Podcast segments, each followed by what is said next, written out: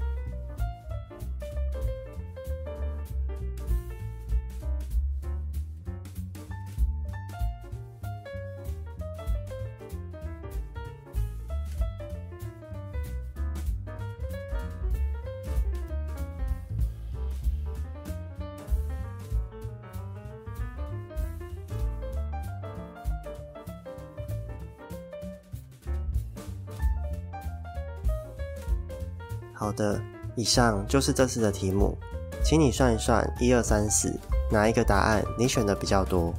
大部分回答一的人是属于蝴蝶人，大部分回答二的人是蟋蟀人，回答三的是瓢虫人，回答四的是蜜蜂人。旁边就是这些类型收纳柜的示意图。首先，先来讲解一下蝴蝶人。蝴蝶人喜欢玩乐，创意十足又外向，是典型的梦想家。由于习惯大方向的思考，对于秩序、规律这些存在比较无法接受，因此传统的整理收纳会让你感到很棘手。传统的收纳几乎都是要你把东西藏起来，这几乎和蝴蝶人的大脑运作完全相反。这也难怪那些方法永远对你没用。不过别灰心，有一位天才设计师也和你一样，他是惹 DIY 妈咪的克里斯蒂娜。你可以去观看他的 YouTube 频道，我会贴上链接。它的设计充满明亮的色调，也有许多白色的物品。即使是如此，却还是能够带给人家干净整齐的印象。针对这样的蝴蝶忍，想要进行收纳整理，绝对会需要清楚可见且简单快速的整理方式。只要可以设计一间把东西放回去不用五秒钟的住家，蝴蝶忍就没有借口不去完成它。记住，蝴蝶人不喜欢看不到东西。贴上醒目的标签也非常重要。毫无疑问，你们是视觉型的动物，所以即使有衣柜，你们也不习惯把衣服塞进去里面。蝴蝶喜欢将东西展示出来，让自己能看见，所以透明的塑胶盒绝对会是你最好的伙伴。此外，简单是你最大的优点，你不会挣扎在完美主义的世界中，你的脑中会自动将事物分成较大、较简单的类别。这可以让你把焦点放在其他能力上，例如创意。所以有很多艺术家都是属于蝴蝶型的人格。蝴蝶人必须维持视觉派的收纳方法，因此也可以考虑多用钩子、开放式撑架和布告栏这些装置。最重要的是，你们必须开始尝试杂物断舍离。习惯和杂物谈恋爱，是你让家里占满空间的最大原因。这对你们来说很难，但相信我。只要肯花时间，你一定会看到美丽的成果的。然而，如果你是与蝴蝶人生活的人，你肯定会受不了他们那种囤积症，因为这和你的整理思维截然不同。你们必须要理解并接受蝴蝶人，他们永远没办法做到仔细的收纳和分类。不过，有一项魔法很管用，叫做简略。如果你想和它共存，就必须从这点下手。他们只是需要一套能够不加思索。就可以直接物归原处的方法。举例来说，你可能会为每一种账单设计他们专属的资料夹，但对于蝴蝶人而言，他们需要的是一种叫做“把账单全部都丢这里”的资料夹。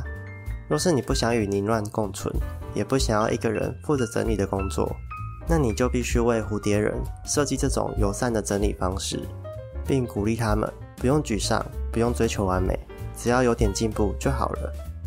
接着，我们来谈谈蜜蜂人。蜜蜂是努力、聪明又注重细节的人。他们住所最大的特色是物品都有自己的家，而且每样东西都能够物归原主。显然，杂乱和他们扯不上边。不过，这并不代表他们就不会为杂乱而苦恼。蜜蜂人最大的优点，也是他们最大的缺点，叫做完美主义。这让他们在找到正确方法以前。很难开始一项新的整理计划，没有错，就是拖延。蜜蜂人经常会拖延事情，必须等到他们有万全的准备或是充裕的时间，才会开始动手做整理。不完美的过渡阶段和拘泥小细节的特质，成为你们最大的整理阻碍。建议你不要再想了，先踏出第一步行动吧。照着循序渐进的步调，你就不会因为整理是项大工程而有被淹没的感觉。蜜蜂人可能会有以下的心声：如果我丢掉的东西以后可能还会用到，怎么办？要怎么分类这些物品才是最棒的方式呢？我到底需要几个收纳盒？买什么样子的最好呢？这不是坏事，这代表着你身体里留着组织整理的血液。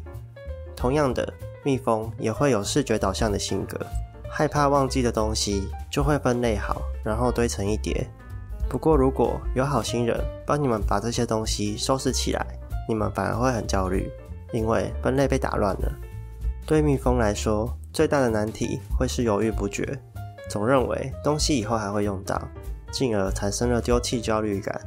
因此，不建议你把重心放在丢弃物品上，而是专注于你想要留下什么东西，这样断舍离才会变得简单许多。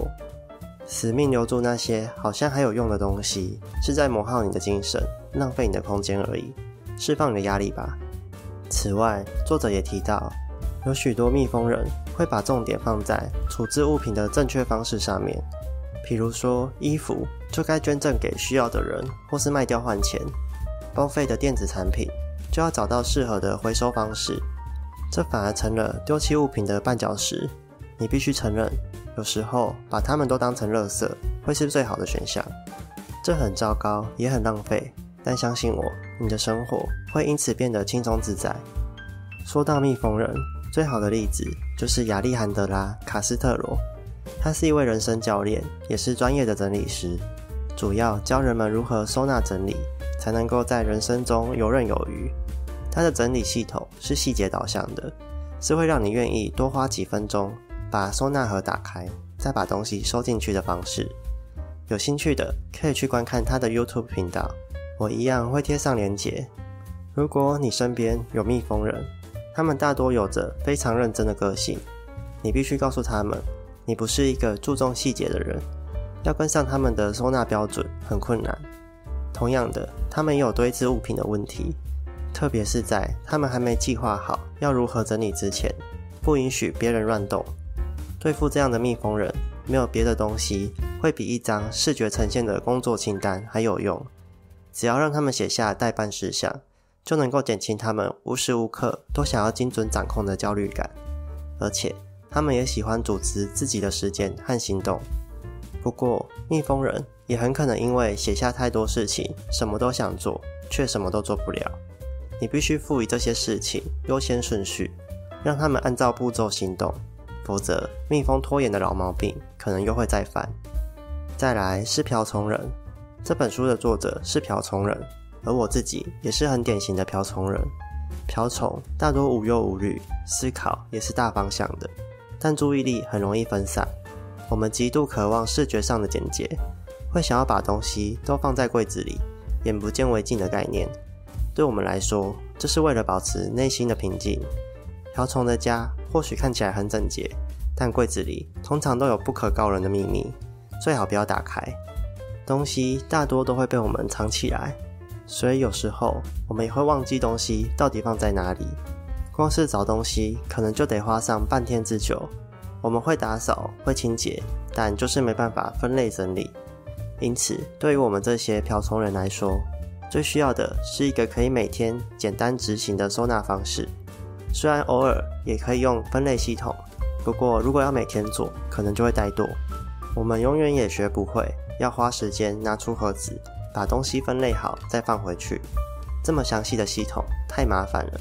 我们根本就不会收好，所以最好的方式是进行粗略的分类，把所有的清洁用品都放在同一个盒子里，想要用的时候再来这边寻找就好。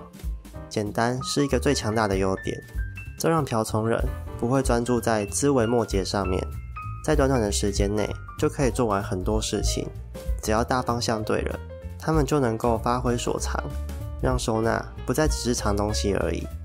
其实瓢虫人很幸运，因为我们和物品的情感连结通常比较少，断舍离对我们来说相当容易。简单的收纳篮子便是我们最佳的帮手。篮子可以符合你两种需求：第一，藏东西；第二，分类，还可以为家里添上一点简约的设计美感。如果你身边有个瓢虫人，他们通常不讨厌打扫，爱干净的瓢虫看到杂乱就会自己动手去清理。但偶尔，他们也会抱怨家事都是他们在做。你得让他明白，每个人对于杂乱的忍受度不同。他们这么做是为了自己。另外，由于瓢虫人并不擅长分类，为了避免他们看到东西就想要把它藏起来，你可以为他们设置好固定摆放的位置，并贴上标签。比方说，发票就是放在抽屉的某个资料夹中，千万不能太复杂。又要打开盒子，又要打开柜子，再放到对的位置，这太难了。相信我，瓢虫最后会直接塞在抽屉里的。